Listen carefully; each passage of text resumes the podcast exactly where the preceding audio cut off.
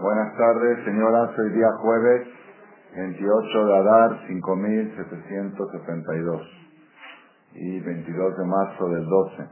Hoy es un día muy importante, como vamos a explicar a continuación. Hoy es el día Yom Kippur Katán, el día de Selijot, previo a Rosh Chodesh Nisan, ya que mañana es viernes y no se puede ayunar ni hacer Selijot, se adelanta al día jueves. Es un día de despertar especial. Ya avisamos, anunciamos que hoy a las 6 de la tarde vamos a tener aquí el resto de Minjá con Selijot y Arbit. Muy importante el que puede asistir para hombres y mujeres debido a las cosas que están pasando en el mundo y que necesitamos protección. Más que antes. El próximo Shabbat, esta conferencia que vamos a dar ahora va a ser un complemento de la charla de ayer, que quedamos a deber unas preguntas y dijimos que las íbamos a contestar hoy. Entonces vamos a introducirnos en el tema un poco y con esto se va a complementar. Si quiera tener un panorama más claro de esta conferencia, se le recomienda que escuche también la de ayer. El próximo Shabbat, que es Shabbat Rosh Chodesh Nisan, tiene algo peculiar, aparte de ser Shabbat y aparte de ser Rosh Chodesh, que salen tres Sefarim, tres Sefer Torah. No es común, no es común, la única vez en el año que sale tres Sefer Torah es en Simchat Torah. En Simchat Torah cuando se termina, el primero se termina la Torah, el segundo Bereshit y el tercero se lee el Mastir. Pero en todo el año normal lo máximo que salen son dos Sefer Torah, solamente en ocasiones a veces sucede como sucedió ahora este año, que tocó Shabbat junto con Rosh Chodesh y junto con Perashat Chodesh. Hay una Perashat especial en la Torah que se llama Chodesh Azel Achem Rosh Chodeshim. Eso está en Éxodo, en la Perashat Bo, en Éxodo capítulo 11. Éxodo capítulo 11, voy a corroborarlo si ese es el capítulo. Shemot Yud Pasuk, Shemot Yud Aleph, Shemot 11, no, perdón, Shemot Yud Bet.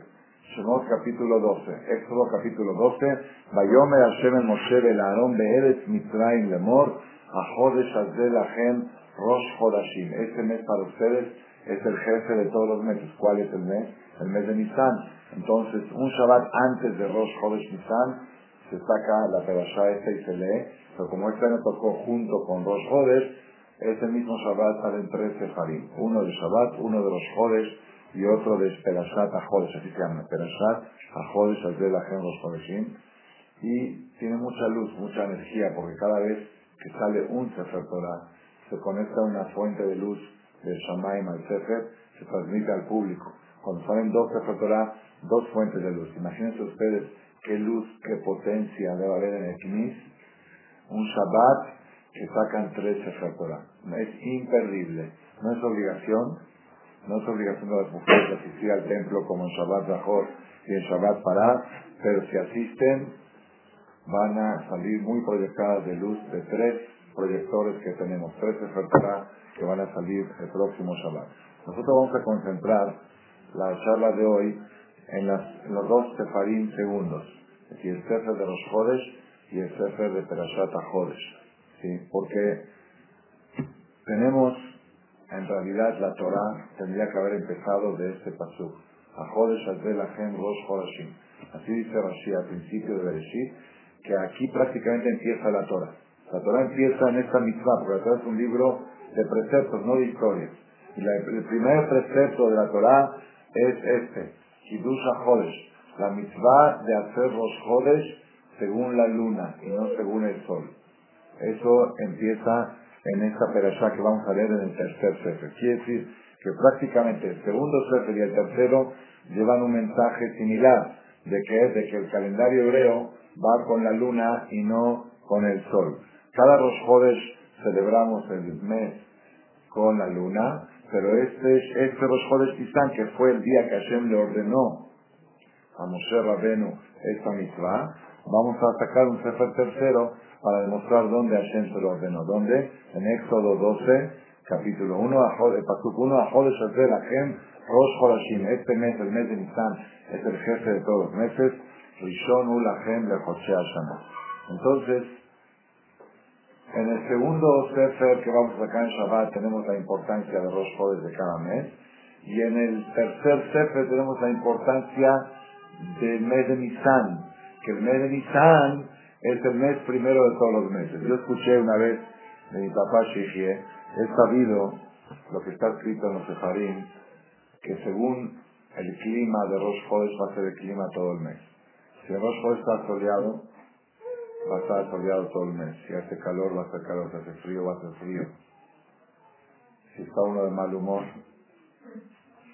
Entonces, por eso en Rosh es mitzvah le arbot de Seudat Rosh Chodesh. ¿Por qué en Rosh mitzvah de estar alegre? Porque si este día va a marcar el estado de ánimo de todo el mes, entonces vale la pena invertir un día estar en buen estado de ánimo para que ayude a todo el mes. Eso es cada Rosh. Cada Rosh. Y si uno estuvo medio día de buen humor y medio de buen mal humor, hasta medio mes. Pero acá viene la sorpresa. Me dijo mi papá, Shihie Kashem de hace muchos años, y hoy lo volví a escuchar de otro jam que lo dijo, él no, no lo escuchó de mi papá, por eso demuestra que tiene fuente. Dice, Ajodes Azel el mes este de Nisan para ustedes, Rosh todos los meses Rosh Chodesh. Todos los meses Chodesh. Y efectivamente es el único mes que un mes entero no se dice Ana. Un mes entero. El mañana es despedida del Ana, mañana de mañana en Shachrit. Es el último Ana. Por 30 días no vamos a pecar. Pero al no decir Ana, quiere decir que es festivo. Entonces, a Jodes la Gem, este mes que viene, el mes de Nisan, todo el mes Rosh Jodes. Si todo el mes Rosh Jodes quiere decir que así como Rosh Jodes marca todo el mes, este mes que todo el mes de Rosh marca todo el año. El estado de ánimo que estés en el mes de Nisan es el estado de ánimo que vas a tener durante los próximos 11 meses siguientes a Nisan. Entonces tenemos que prepararnos para estar un mes, un mes de buen humor. Un mes, cualquier problema con la suegra, con la cuñada, la puta en la libreta y dice esto para después de Nisan. ¿Sí? En Nisan no puedo ponerme de mal humor, no puedo permitir porque todo el mes es Rosjodes y no vaya a darme mala suerte para todo el año.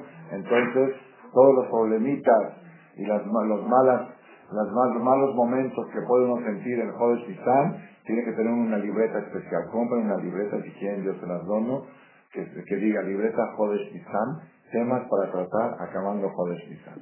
La Igide que no vino, el, el, el, el desgraciado que me quedó mal, todos esos problemas que te pueden provocar mal humor, postergarlos para después de Nisan, ya que no conviene estar de mal humor en este mes. Entonces, Rabotai, si todo el mes de Nisan tiene la fuerza de los jodes, y siempre sabemos que un día antes de los jodes es Yom Kippur Katán, cuando viene un mes que todo el mes de los jodes, ¿cuánta fuerza Kippur Katán tiene que tener los días previos? Yo había dicho a los Bajurín, quizá una semana antes de los jodes Nisan, ya tiene que ser Yom Kippur Katán, porque se nos presenta un mes entero de los jodes, pero este año tocó 48 horas de Kippur Katán, desde ayer en la noche si víspera de los jodes y mañana es víspera, pero el ayuno y el selijot se hace hoy porque en Shabbat no se puede hacer ni ayuno ni selijot.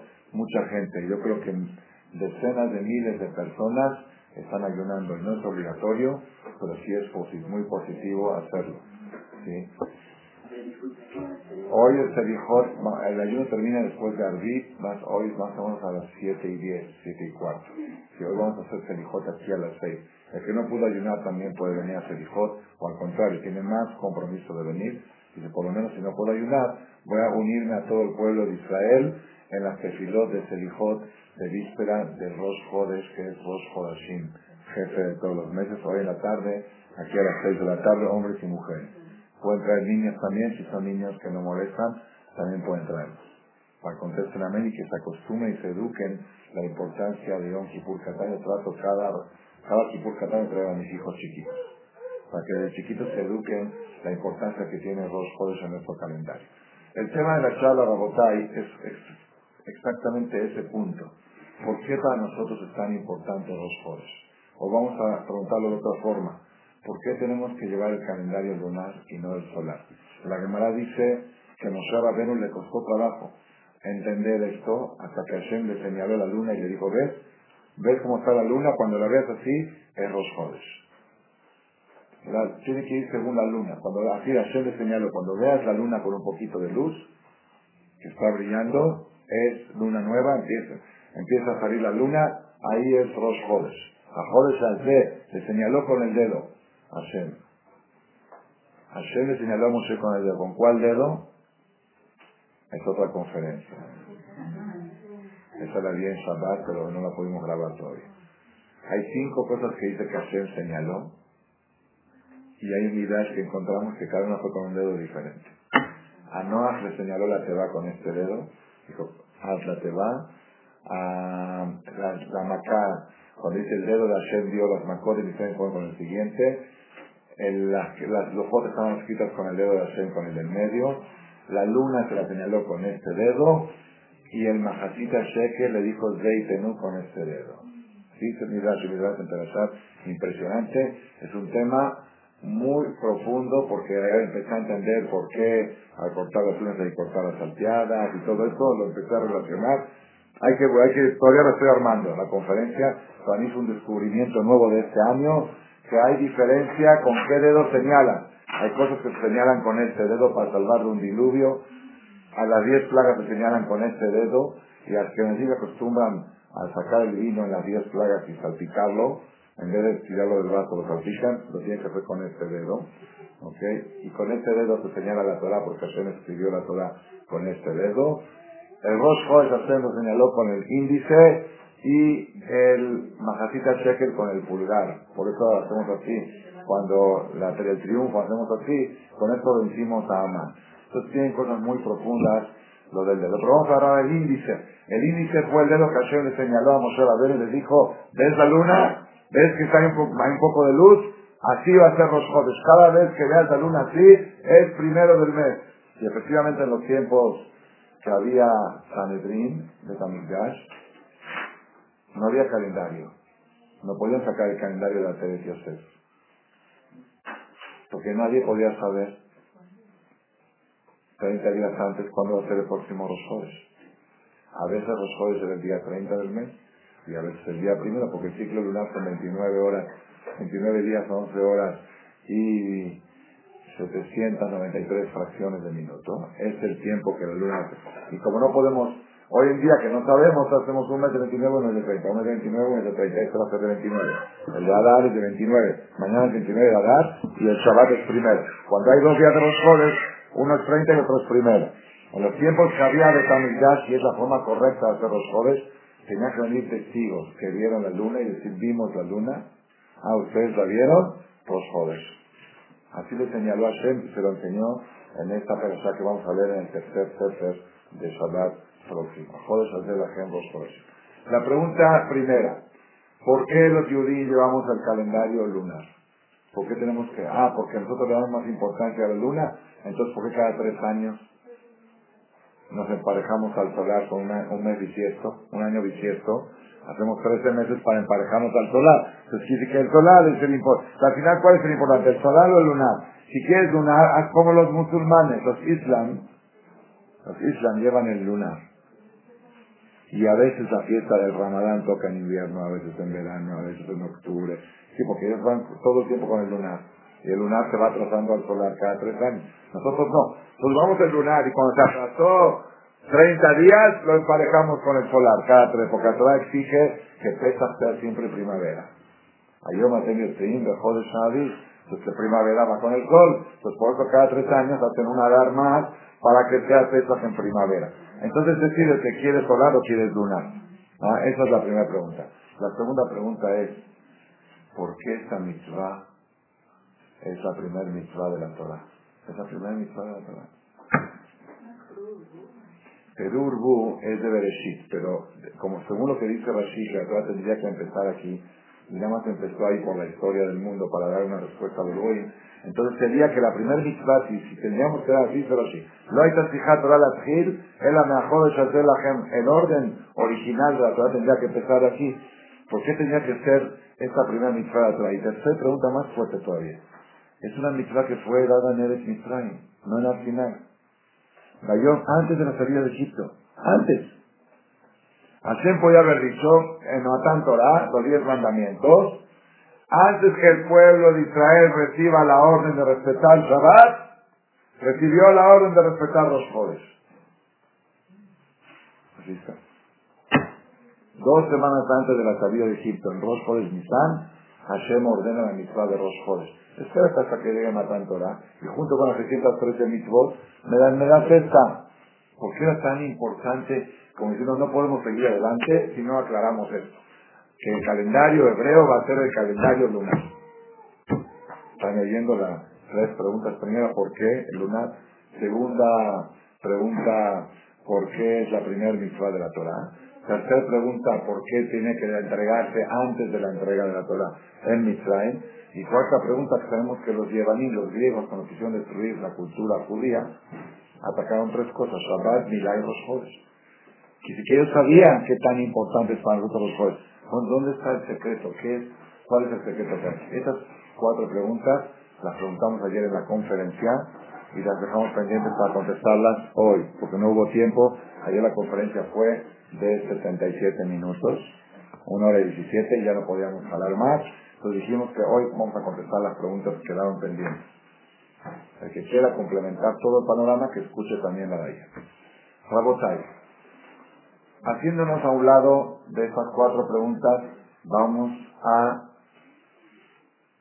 distraernos a otro tema y luego vamos a regresar.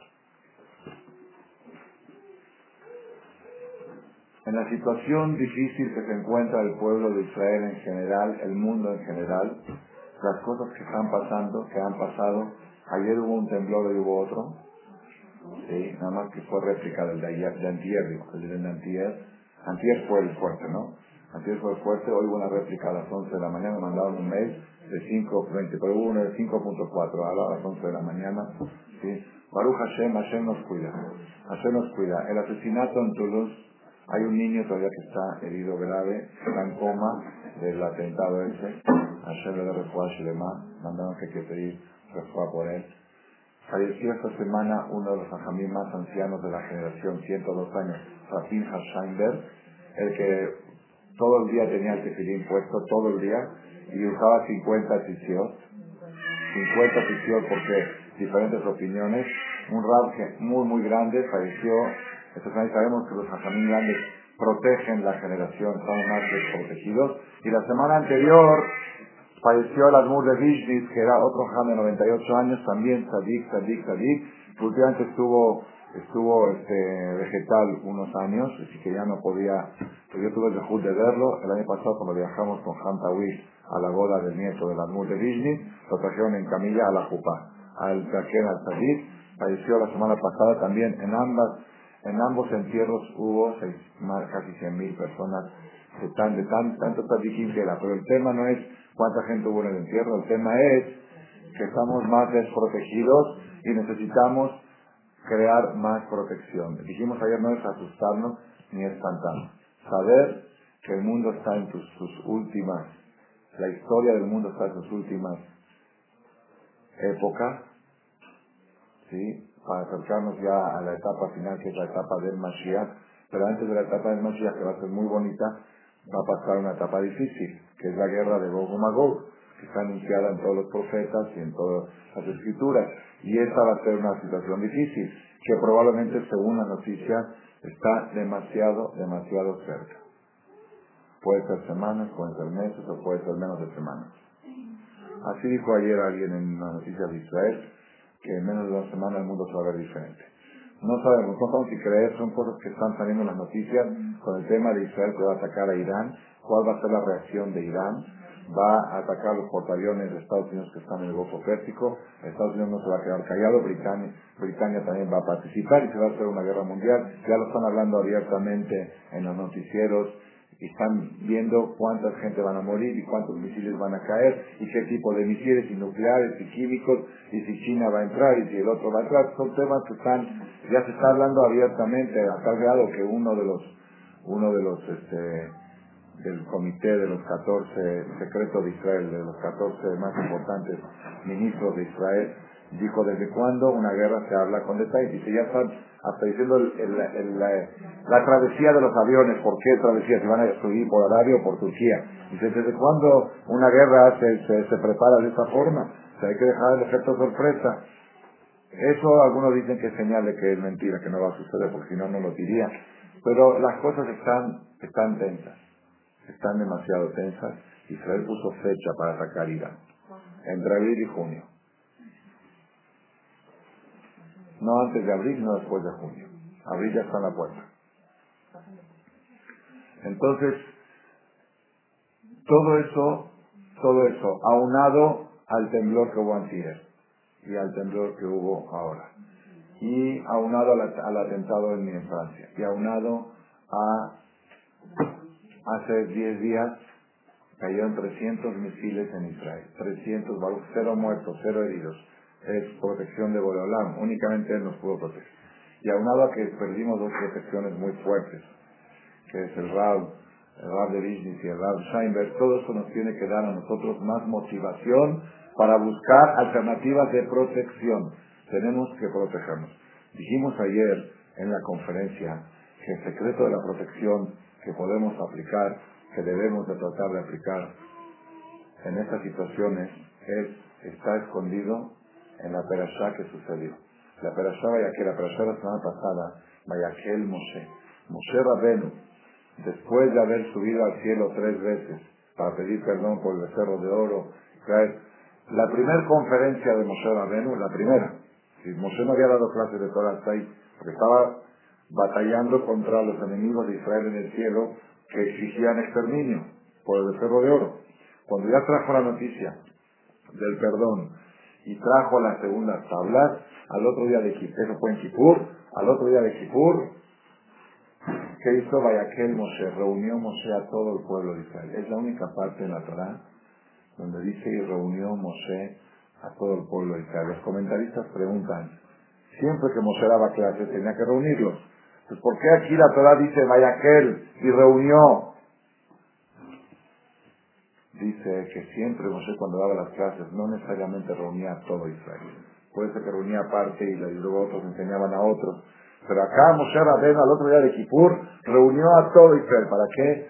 Para decirles que después de haber estado 120 días en el cielo y batallado contra los enemigos de Israel que vienen desde ahí arriba, quiero decirles que la, la clave del éxito para sobrevivir es estar reunidos. Si ustedes están unidos, los enemigos arriba están desbaratados. Si ustedes están desbaratados, los enemigos están unidos. Si la fuerza para poder enfrentar a los enemigos de Israel es la unión. En otras palabras, lo que más fragiliza a nuestro pueblo, lo que más debilita a nuestro pueblo, es cuando hay desunión, especialmente como lo dice la Gemara, la sonará. Cuando un yudí habla mal del otro, eso despierta un acusador en el cielo que acusa. Ya ves, hasta ellos mismos reconocen. Ya ves cómo está diciendo la nuera de la suegra. Ya ves que, ya ves que el fulano dice, o Barminan, cuando un yudí dice, yo con judíos no hago negocios.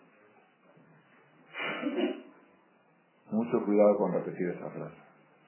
Aunque uno haya tomado la decisión de actuar así por algunas experiencias que tuvo, que nunca lo diga que no lo publique, que se avergüence.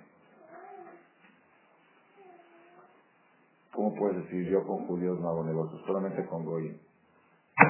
Yo escuché a la gente así, por eso lo estoy diciendo, para que cuando escuchen un comentario así lo corten. Porque ¿te imaginas lo que provoca eso en el cielo? Cuando un judío dice yo con judíos no trabajo. ¿Dónde está la hermandad? ¿Dónde está la unión? ¿Dónde está la sonará? Porque en otras palabras está diciendo los judíos son una basura para los negocios. Son deshonestos. Y es la primera o segunda pregunta que le preguntan a la persona cuando sube al Shemaim. ¿Estudiaste Torah, comercializaste con honestidad? Entonces, ¿cómo puedes generalizar y decir con judíos no hago negocio? Puedes decir con tal persona me quedó mal y recomendar que no haga sociedad porque es una persona que no paga bien. Pero no generalizar si con judíos... Pero igual No, ahí, ahí es mitzvah. Si de veras sabes de una persona que queda mal y que es mal pagado, tienes obligación de decirle a alguien, me enteré que te vas a asociar con fulano, cuidado con él. Ahí es obligación. Pero generalizar, o hay gente que generaliza a los iris, o los turcos, o los estos, o los yamis, o los alevis, o los israelíes, o los argentinos.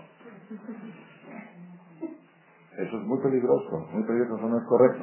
Entonces, Moshe Rabbeinu le dice, si ustedes quieren sobrevivir a los enemigos de Israel, la receta es Vayakhel, la unión. Pero acá viene el problema, acá viene el punto. ¿Cómo se logra la unión? Porque cuando ayer dije este mensaje, vi las caras de algunas señoras que casi estaban llorando, diciendo, si esa es la protección, ya estamos perdidos. Porque así fue cuando, cuando le dijo a Amán, a Hashverosh, le dijo, hay un pueblo, Yeshno Amejal Mefuzar, un foraz de hay un pueblo separado y dispersado, que como diciendo, están desunidos y vamos a poder con ellos. ¿Qué le dijo Esther a Mordejai? Lejkenos Escola Yehudí, ve y reúne a todos los Yehudí más Shushan. Quiere decir que el secreto de los enemigos cuando nos ven desunidos y la protección es cuando nos unimos. Entonces tenemos que unirnos. Pues uno dice, está muy difícil, está muy difícil, la desunión es muy grande en el pueblo de Israel hoy en día. Pregunté a gente que sabe que la comunidad estaba más unida hace 40 años que hoy, hace 50. Y en Israel también el pueblo estaba más unido hace 40 años que hoy, el que sabe un poquitín, entre todas partes. Entonces uno dice, ¿qué vamos a hacer? Sabotar, y fíjense qué curioso. Cuando voy a repetir el mensaje de ayer y luego lo voy a explicar, que es la parte que faltó y relacionarlo con lo de la luna, porque hoy es el día de la creación del sol y la luna. Adán Arishon fue creado el primero de Nisan. Un día antes se crearon los peces, mañana es el día de los peces y cerramos el mes Piscis. Si explicamos que ella nos tuvo en la charla de ayer, nos dijimos que el mundo se creó en Nisan. ¿Quién es el mundo? Adán Arishon.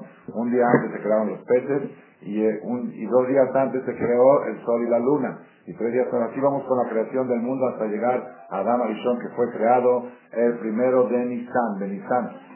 Ah, preguntamos, nos dice Ayom Arat Olam, hoy se gestó el mundo, ¿qué es gestó? Embarazo. Ah. El mundo embarazó a Roshaná y dio a luz en Nisan. Okay? Ayom Harat mm. Olam. Ayom Shel Olam Itchil Betishrei, Lealeda Shel Olam Benisan. Así que la laja. El mundo fue creado en Nisan. Alam Arishon fue creado en Nisan. Y un día antes los peces y dos días antes el sol y la luna, tres días antes de la. Entonces, hoy estamos dos días antes de la creación del cumpleaños del primer hombre de la historia, de Adam Arishon. Hoy es el día del sol y la luna y vamos a relacionar al final de la charla el tema de la unión con el tema de la luna. A ver cómo, no le, no le encuentro, ¿verdad?, cómo se relaciona la luna con la unión, pero ya, ya vamos a encontrarlo, ¿verdad? Para eso venimos a escuchar clases de Torah, para ver la profundidad y la esencia de las cosas. Rabotai.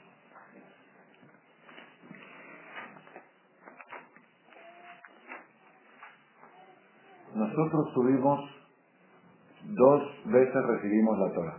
Una vez la recibimos en Shavuot, que festejamos la fiesta de Shavuot, y la segunda vez cuando? En Kippur, que trajeron las segundas tablas. Kippur es día de Kabbalat Torah. Shavuot es Kabbalat Torah 1 y Kippur Kabbalat Torah 2. En otras palabras, Kabbalat Torah es el matrimonio con Boreolam. El matrimonio que hicimos en Shavuot fuimos infieles con el becerro de oro y volvimos a segundas nupcias con Boreolam en Kippur. Kippur es el segundo matrimonio con Boreolam, segundo Kabbalat Torah. Dice el libro que Carr, que está de moda ahora este libro, lo escribió un jajam hace 400 años, está de moda porque él es el que escribió en los profetas que el lugar de la guerra de Gomagog va a ser el estrecho de Hormuz. Está escrito en el libro Klipal, que lo hizo el Kliakar, eh, cuando interpreta una profecía, dice, Nir Eli, a mí me parece, según los datos que se ven ahí, que ese lugar que está describiendo el profeta es el estrecho de Hormuz.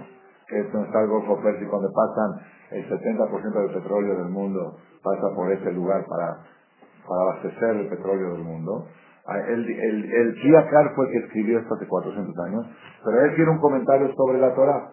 Dice así, cuando Hashem vino a la Torah, el pueblo de Israel llegó a Arsinai, dice el Pasuk, Vaihan Sham Israel, que Negedar, acampó Israel frente al monte. Acampó, porque dice acampó y no acamparon, que Ish Echad, Beled Echad, como un solo hombre con un solo corazón. Para enseñarte que la condición para recibir la Torah es la unión. Mientras el pueblo de Israel salió de Egipto, todavía estaban en pleito, decían, me quitaste mi lugar. Estaban discutiendo, discutían por cualquier tontería. Por todo discutían. Por todo se quejaban. El primer lugar que no se quejaron fue en Arsinai. Cuando llegaron a Arsinai, dejaron de pelear, dejaron de quejarse, dijo Hashem, acá está el lugar para entregar la Torah. Vemos acá que la condición para contraer nupcias con Borolán, la condición para recibir la Torah es la unión. Dice el Kliakar, cuando se entregó la segunda vez la Torah en Kippur, baja Moshe de Ar Sinai y ¿qué hace? Lo primero que hace Vayaquel, los une para seguir el mismo mensaje. La unión es la condición. ¿Está bien? Eso es Kliakar, no es mío. Kliakar, en el principio de Parashat Vayaquel, dice, ¿por qué Moshe los reunió? Porque ya que estaban recibiendo la Torah por segunda vez, los reunió. Pero acá viene Jajam Shaul Malik, con la novedad del siglo, del siglo, del siglo. De veras, es de lo más revolucionario que he descubierto en todas las mil conferencias que tenemos en Internet. Es nuevo, nuevo, tiene menos de, de 10 días este Hidush. Antes de la entrega de la Torah, la unión era la condición. La condición para recibir la Torah es la unión. Después que recibimos la Torah, la Torah es la condición para la unión. La conferencia se va a llamar UTU. Unión, Torah, unión. Es decir, para, para recibir la Torah se necesita unión. Una vez que ya la tienes, es imposible conservar la unión si no hay la T, la Torah en el medio. ¿Entendieron el punto? Y ahora vamos a explicar por qué. Entonces, ¿cuál es la, prueba? ¿Cuál es la prueba? Que cuando recibimos la Torah la primera vez en Shavuot, dice, se unieron antes de recibir la Torah. Acá Moshe los reunió después de haber recibido la Torah. Bajó con las tablas y los unió, diciéndole esto es lo que lo va a mantener unidos. ¿Me entendieron la diferencia? En los dos casos tuvo unión y Torah juntos. La diferencia es que la primera vez fue primero unión y después Torah, la segunda fue primero Torah y después unión. Espectacular, espectacular este. Ahora van a ver, van a ver por qué, por qué esto tiene que ser así. Cuando Moshe reúne al pueblo, reúne al pueblo al otro día de Kippur, en la perashá que leímos la semana pasada, la primer mitzvah que les enseña cuál es. No la que Hashem les enseñó en Mitzrayim, esa después voy a explicar la, la luna, pero la que Moshe da conferencia. La primera conferencia que Moshe da, ¿de qué habla? Sheshet Yamim Te'asem Melachá, Ubayom Hashevi Elachem Kodesh, Shabbat Shabbaton Lashem. Seis días harán labores y el séptimo día, Shabbat Lashem. No se puede hacer trabajos en Shabbat. La primera conferencia de Moshe. La segunda conferencia de Moshe, que Jume y Tejen Teruma, una colecta. ¿Y para qué es la colecta? Para construir el primer templo de la historia. Tercer conferencia, ¿cómo se va a construir ese templo? Los detalles, la Abba, un. Entonces, si alguien pregunta cuáles fueron los tres mensajes primeros de Moshe Rabenu, bajando de Ar Sinai 120 días, el mensaje fuerte fue Vayaquel, únanse, eso ya dijimos. Pero de conferencia, ¿cuáles son las tres conferencias de Alajá? Primero Shabbat, segundo colecta para construir y tercero detalles de la construcción del Mishkan. Acá yo creo que está el secreto. Moshe viene a decirle, si ustedes quieren conservarse contra los enemigos, vaya que únanse. Si quieres saber el secreto de la unión, te voy a decir, primer tip, Shabbat. Primer foco de unión es Shabbat. Es indudable. Que cuanto más se respeta el Shabbat, hay más unión familiar. Porque uno dice, sí, la cena de Shabbat es muy importante, pero ¿de qué sirve la cena de Shabbat? Si cada quien está con su iPad, con su Blackberry, con su... El hijo está esperando que papá acabe la luz para irse a ver su novela favorita y la hija para irse con su novio a la, a la discoteca, los que no cuidan Shabbat. ¿Dónde está la unión? ¿Eso es unión? Entonces, por lo menos se unieron y escucharon la luz. Sí, algo, algo hicieron. Pero la esencia de toda la idea, la profundidad psicológica de la Torah que fue entregada hace 3.300 años, sabía que iba a haber iPad y Blackberry, y sabía que iba a haber cosas que la mesa familiar ya no iba a ser mesa familiar. Me acuerdo cuando íbamos a visitar a mi mamá, que vivía acá en México, nos decía en la entrada, dejen aquí sus celulares. Sí, porque venimos los hermanos a ver a mamá los martes, íbamos a comer con mamá. Pero cada uno estaba con sus asuntos. Entonces iba llamadas, iban llamadas. Dices, o vienen a ver a mamá, o vienen a, verse los hermanos, o vienen a ver a... Pues aquí me dejas tu teléfono. Hasta casi, casi ahí de las suegras están programando comprar bloqueadores de celulares para cuando vienen los yernos y los hijos. Sí, porque ya, ya es insoportable. Estamos en la mesa, no hay mesa, no hay mesa familiar. No hay, en la semana no hay mesa familiar. Y todo es urgente. Y todo es muy urgente. O quizá urgente. O café urgente. O próximo a ser urgente. Entonces, ¿qué? ¿Cómo vivía tu abuela sin, sin los teléfonos en la, la hora de la comida? Entonces Hashem sabía todo eso y dijo, les voy a dejar un día de unión familiar. Shabbat Kodesh. Si se respeta el Shabbat al 100%, el Shabbat genera unión.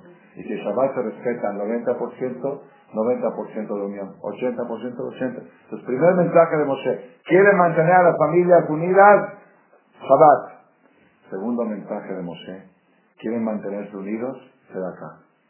Es como dicen los goyim de nosotros, que nosotros triunfamos porque nos ayudamos unos a los otros. Ellos, los goyim lo dicen, aunque no saben que no es, hoy día no es tan así, pero relativamente sí es mucho más que otros pueblos, que nos ayudamos. Entonces, cuando hay una campaña para algo, todos se ofrecen a ayudar, eso trae unión. Y tercer cosa que trae unión es templo. Dime qué tan pegado al templo eres y te diré qué tan unido eres. Cuanto más estás unido al templo, estás unido al pueblo. Porque el Shabbat pasado, millones de judíos fueron al templo. Millones. Los que fueron, que escucharon la misma perashá. ¿Qué dijeron? Baruch Baruch Shemo. Amén. Vaya que el Pekude, Kadish y eso me Se unieron. Y los que no fueron, se mantuvieron, se estuvieron desconectados. Por eso le dice Moshe Rabben, hay tres cosas que los va a mantener unidos. Primero Shabbat, segundo la Tzedakah y tercero la sinagoga, el templo. ¿Quieres tú fomentar el concepto de la unión en el pueblo de Israel, que es la fuente de protección? La unión es la fuente de nuestra protección. ¿Quieres fomentarla? Refuerza esas tres cosas. Con el Shabbat vas a reforzar la unión familiar. Con la Tzedakah vas a reforzar la unión social. Y con el Knis, con la, asistir a la sinagoga y participar, vas a conectarte con la unión general del pueblo de Israel. Israel Entonces, Rabotai, aquí yo quiero dar ahora una explicación, una explicación. ¿Por qué estas tres cosas provocan unión? Y alejarse de estas tres cosas provoca separación.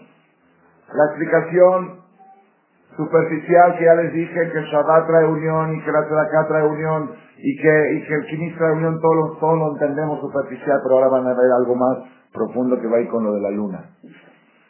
Y esto va a resolver para siempre los problemas de matrimonio, para siempre. Un matrimonio que entiende esto, ya está resuelto el tema de la unión y desunión entre la pareja. Hay un secreto clave, la clave de la unión y la clave de la separación. Hay una, una frase o una palabra, ahorita van a ver. El ser humano está compuesto de dos partes, cuerpo y alma. Baizer Hashem Elohim et Adam, Afar min Adama. Hashem creó a Adam polvo de la tierra, el día primero de Nisan, fue el día del aniversario de Adam, Vaipach veapab nishmat haim, le insufló un alma. Nosotros tenemos cuerpo y alma. El alma es unión, el cuerpo es separación. Punto. La, el alma es una, porque el alma es parte de Hashem y Hashem es uno. En el alma, todos los que estamos aquí somos uno. ¿Qué nos separa? El cuerpo. Entonces, cuanto más almas somos, más unidos estamos. Y cuanto más cuerpos somos, más separados estamos. El hombre y la mujer, antes de nacer, son un solo alma. Un solo alma. Así está, dejaron que va. Cuando van a nacer, Hashem lo desprende. Por eso dicen que es media naranja, es media neshama. A, a la parte de adentro la manda en forma de masculino, a la parte de afuera en forma de femenino. Cuando se casan, de Kirushin, firman acta de matrimonio bajo el Ejal Kedat Moshe de Israel, esa alma que 5.700 años estuvo unida bajo el trono celestial, se vuelve a unir otra vez. Entonces el hombre y la mujer, la pareja, en el alma son uno. Uno, uno. Uno, son uno. ¿Qué los separa? Son dos cuerpos. A la hora de la intimidad, se quita también esa separación, por eso es tan sagrada la intimidad. Porque se quita el último punto que los separa. Pero todo el tiempo, que no puede haber intimidad todo el tiempo, todo el tiempo es, están caminando un alma con dos cuerpos. Un alma con dos cuerpos. Así es el matrimonio. Entonces, si en tu matrimonio lo que prevalece es el alma, la parte espiritual, estás fomentando lo que los une. Y si en tu matrimonio se aleja de lo espiritual y cada vez es más materialista, estás fomentando lo que los separa. Por eso cuando vienen parejas conmigo a resolver el problema de Shalom Bay, después de escuchar a los dos y darle los consejos de los pleitos que son tonterías la mayoría de las veces. Estudió, va más estudió. Es una cosita así. Digo, ok, ya resolvimos que ahorita esta semana tuvo un problema de Shalom que tuvo que ser urgente, urgente, porque se van a ir pesas a Manzanillo. ¿Y cuál es el pleito? Que el marido se quiere llevar su cojín. Y la mujer dice que no hay lugar en la maleta. ¿Por qué no puedo dormir con otro cojín? Y vino el hombre a hablar conmigo. ¿Qué, qué tiene que hacer? Si la manda sola, sola a Manzanillo a su esposa y él se queda a pasar pesas aquí, ¿o qué tiene que hacer? Le dije, dile a tu esposa que me hable. Baruch me mandó un mail, ya, ya, ya la convencí de que acepte que mandamos el, el, este, ¿cómo se llama? El cojín por DHL, para que no ocupe lugar en la maleta. Cuando generalmente los problemas de matrimonio, y eso puede desencadenar un divorcio, ese tipo de problemas, en los que saben, sabemos, eso desemboca a otras cosas, y por qué tú y por qué yo. Yo les digo a las parejas, después de que atiendo sus casos, les digo, ahora, si ustedes quieren que yo siga atendiendo, ya les resolví las asperezas que tenían, Baruch Hashem están contentos, abrazaron, se besaron muy bien. Quieren que este matrimonio siga adelante, una condición. El ingrediente es factor unificante. Si insertan en el matrimonio el factor unificante, yo sigo atendiendo el caso. Si no, váyanse con terapeutas. Los terapeutas matrimoniales, todos son divorciados. Yo antes decía que la mayoría, ¿sí? Yo antes decía todos son de segundo matrimonio. Entonces, ¿qué te van a enseñar sus fracasos? No conozco. Y los que tenían un buen matrimonio y se hicieron después terapeuta, conozco casos. Y la mujer se hizo después psicóloga y consejera matrimonial, se divorció. Después, sí, 20 años, los 20 años primeros que no era consejera matrimonial, el matrimonio iba muy bien. Cuando se hizo consejera matrimonial, se divorció el matrimonio. Entonces, si ustedes quieren que yo, Jajam Shaul, siga atendiendo el caso de ustedes, le digo a la pareja, ya arreglé las diferencias que había entre ustedes, hice un salón, el salón que hice es un salón superficial. Es un salón temporal, es resolver el pleito del cojincito y el pleito de la suegra, y vale el primer ceder y el segundo ceder, eso es superficial. Ustedes tienen que estar unidos, y para estar unidos necesita un factor unificante. El factor unificante se llama Torah. Tiene que meter espiritualidad. Si estás dispuesto a seguir con esta terapia, yo sigo haciendo el caso. Si no, vayan con otros que los ayuden. Porque la unión. Ahora vamos a volver a la unión del pueblo de Israel. El pueblo de Israel, la comunidad judía de México, cualquier comunidad, cuanto más espiritual es, más unida está. Y cuando más, ¿por qué? Hace 40 años la comunidad estaba más unida. ¿Cuándo está más materializada la comunidad? ¿Hoy o hace 40 años? El mundo en general. El mundo está cada vez más.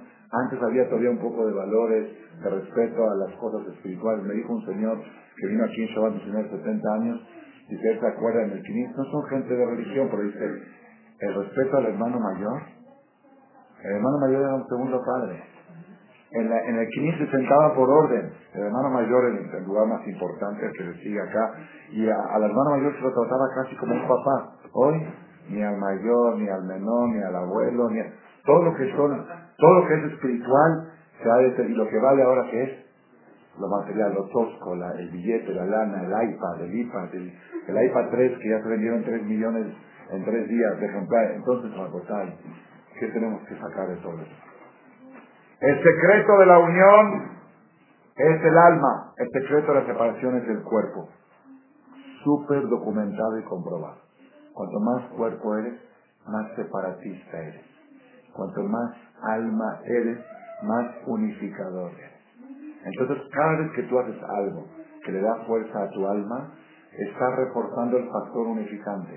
Y cada vez que haces algo que refuerza tu cuerpo, estás reforzando el factor separatista. Entonces, viene Moshe Rabbeinu y dice, ¿qué pasa en Shabbat? Toda la semana tenemos cuerpo y alma, cuerpo y alma, cuerpo. ¿Qué pasa en Shabbat? ¿Qué sucede en Shabbat? ¿Saben lo que sucede? Tenemos doble alma y un cuerpo. Doble cuerpo no tenemos. Comemos más, sí. Pero tenemos un cuerpo. En Shabbat tiene doble alma. Por eso recibimos el Shabbat Boy Kalá, Boy Kalá, Shabbat Ketai. Y al despedir a Shabbat, la despedimos con perfume, porque cuando se retira un alma, como que se desmaya uno. Despedida de la... Tenemos cada Shabbat 24 horas doble dosis de alma. Entonces, por eso decimos Shabbat Shalom. No decimos Sukkot Shalom, Pesach Shalom, Shavuot Shalom, Purim Shalom, Hanukkah Shalom. ¿Por qué Shabbat Shalom? Porque si todo lo que provoca la separación es el cuerpo y lo que provoca la unión es el alma, el mejor día para unirse uno con su pareja y la comunidad es el día que hay doble alma, porque el alma es el factor unificante. Por eso Shabbat, por como se dice, vaya aquel, reúnanse, primer factor, Shabbat. Reciban el segundo alma de Shabbat, porque con esto se van a unir. Por eso es Shabbat Shalom. Poquito, sí hay, pero un nivel muy, muy, muy inferior, sí hay, pero un nivel inferior. Rabotai. Otra cosa que resalta el alma es el dar. El alma le gusta dar, el cuerpo le gusta recibir. Clave. Siempre que estás dando tu alma, siempre que estás recibiendo tu cuerpo. Así es, así es. ¿Por qué? Porque el alma es parte de la Shem y Hashem todo el tiempo da. Entonces el alma le gusta dar. Cuando el alma da, cuando la persona está dando, está funcionando su alma. Cuando está recibiendo, está funcionando su cuerpo. Viene Moshe Rabbeinu y dice, la clave de la unión, primer clave Shabbat porque tienes doble alma. Segunda clave, el egoísta es separatista, el altruista es unificador. Porque el altruista resalta su alma y el egoísta resalta su cuerpo. Entonces, ustedes tienen que dar una colecta de todos, todo el pueblo tiene que participar y eso los va a unir. ¿Por qué? Porque al todos dar, todos ejercitaron su alma y al ejercitar el alma se unió el pueblo. Es el segundo mensaje. Y tercer forma de encontrar el alma en el Knis.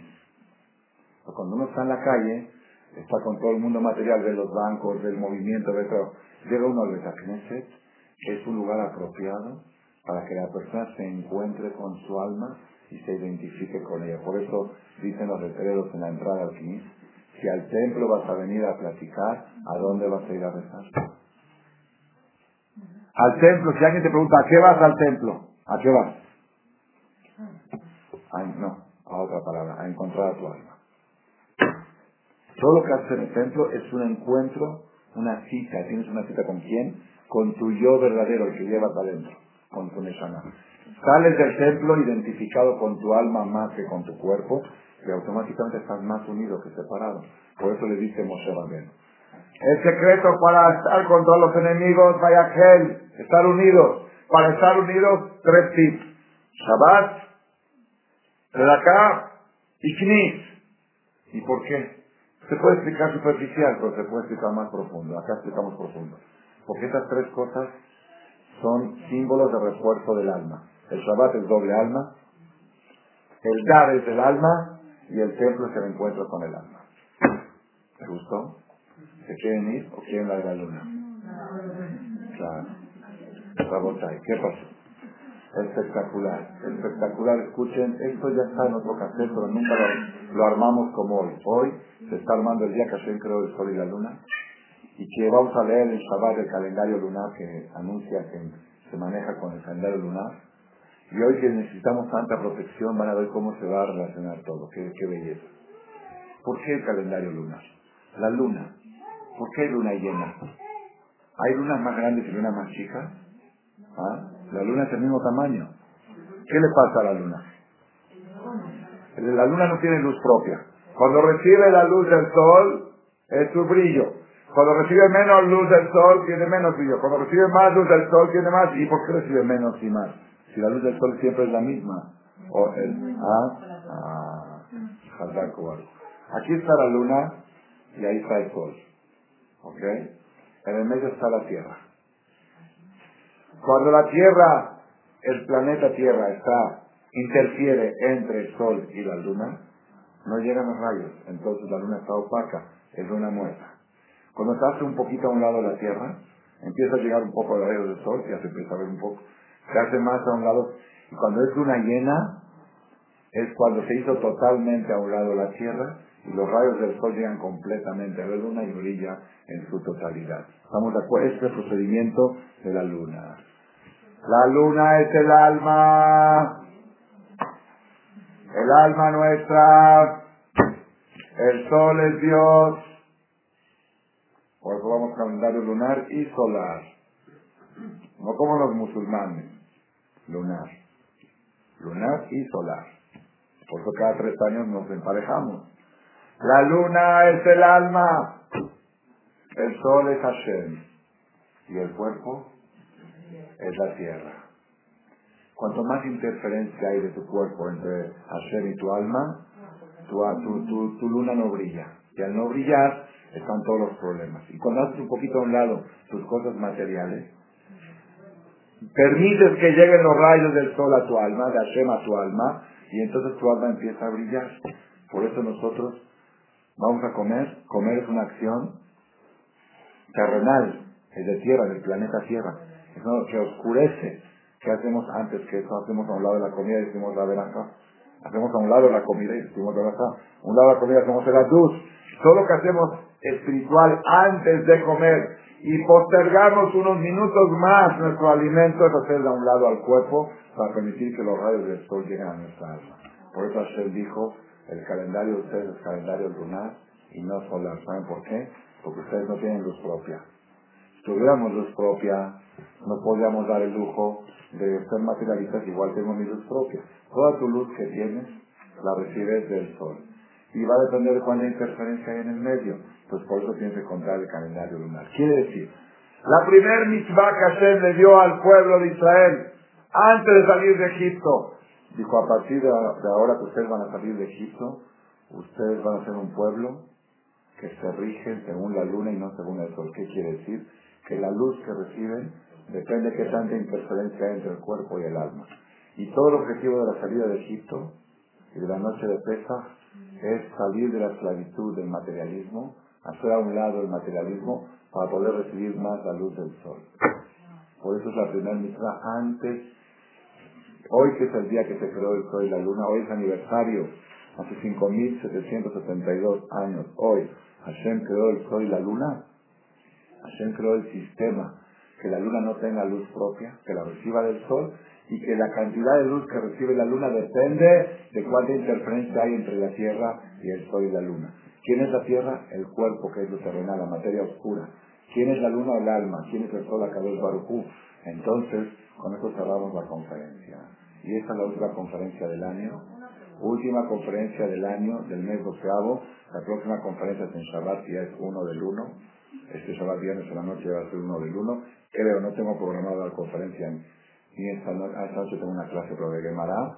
Así que es la última, el cierre del ciclo de conferencias del mes doceavo del calendario hebreo. Lo estamos cerrando con la importancia de Rosh Hodesh ¿Por qué los Jodes es tan importante? ¿Y por qué fue tan importante que lo tuvo que anunciar Dios antes de la salida de Egipto? Porque en el secreto de los Jodes, del calendario lunar, está la esencia de nuestra cultura.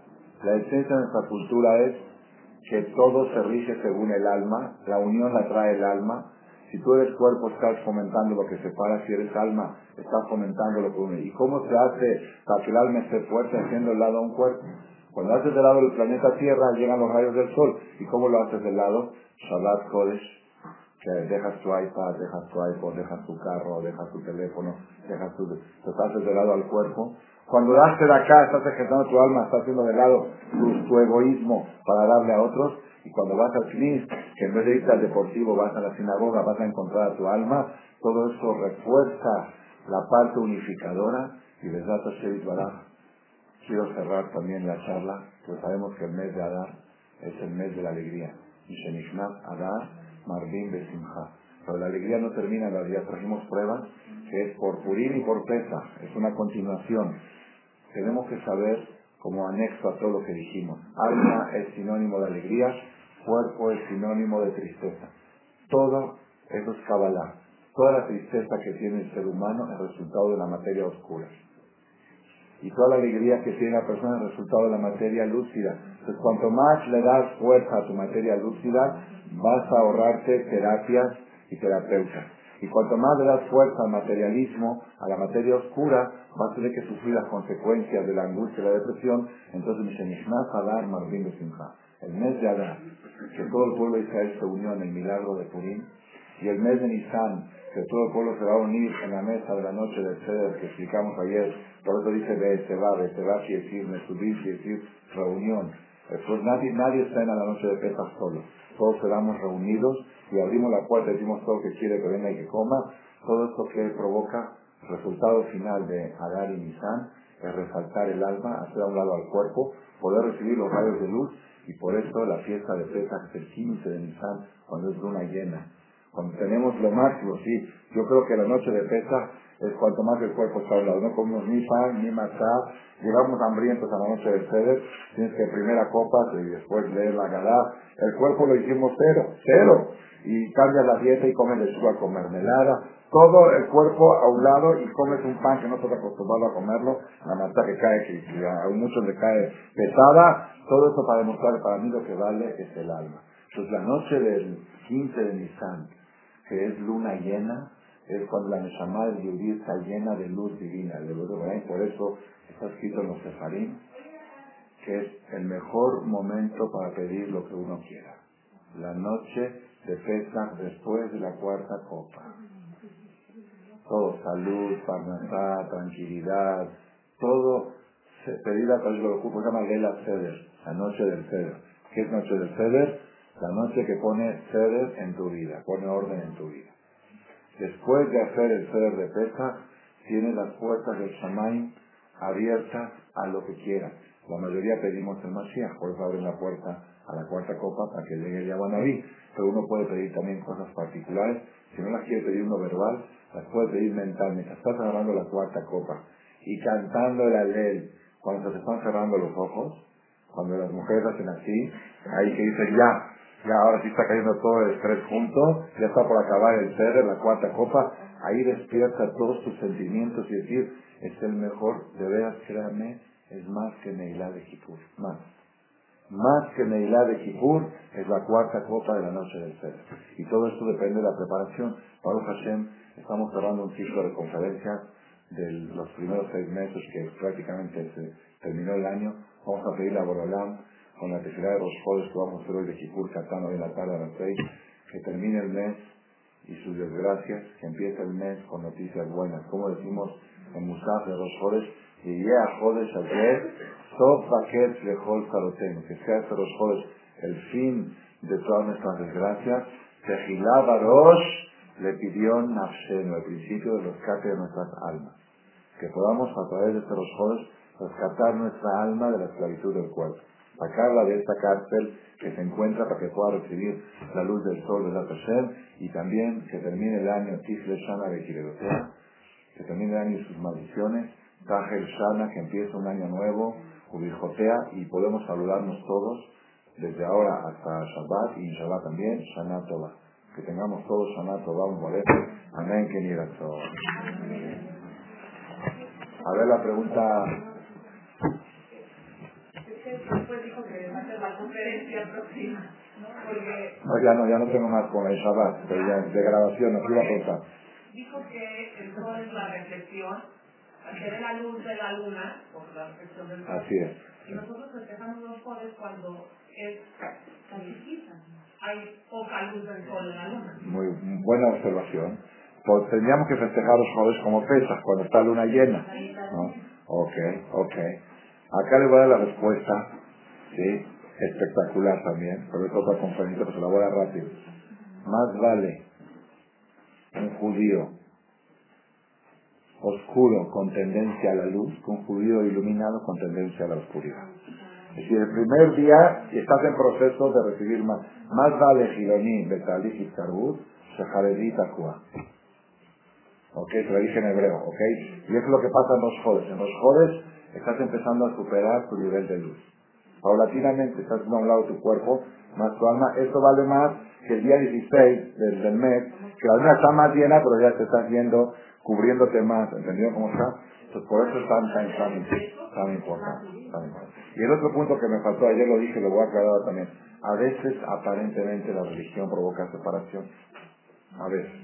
A veces empieza uno a cuidar Shabbat ya no puede ir a casa de los papás. Entonces no dijo Jaján que el Shabbat es unión. No es lo más importante la unión. Tenemos que saber. Toda la unión que habla la calle es superficial. Es una unión a corto plazo. La unión que habla la Torah es la unión a largo plazo. Esa separación inicial del que hace Teshuvah, que a veces se tiene que separar un poco de la familia, está ultra comprobado a la larga los hijos más apegados a los papás son los hijos que tienen más Torah. Eso está ultra comprobado. Los papás invierten, sufren un poco que el hijo se hizo religioso, que ahora ya no come, ya no esto, ya no va a restaurar con nosotros, ya no puede ir a fiesta, ya no se queda porque no puede estar en bailes mixtos y cosas. A la larga, al final, el foco de unión lo tiene la Torah. Es decir, la unión que habla la calle es una unión superficial. Por eso, no se espanten cuando dicen, ay, mi hijo se hizo religioso y ya no come en mi casa. Es, es una separación temporal para lograr una unión eterna. Y la otra son uniones temporales para lograr separación eterna. Entonces más vale invertir un poco, aunque cueste un poco de separación, para finalmente lograr la unión.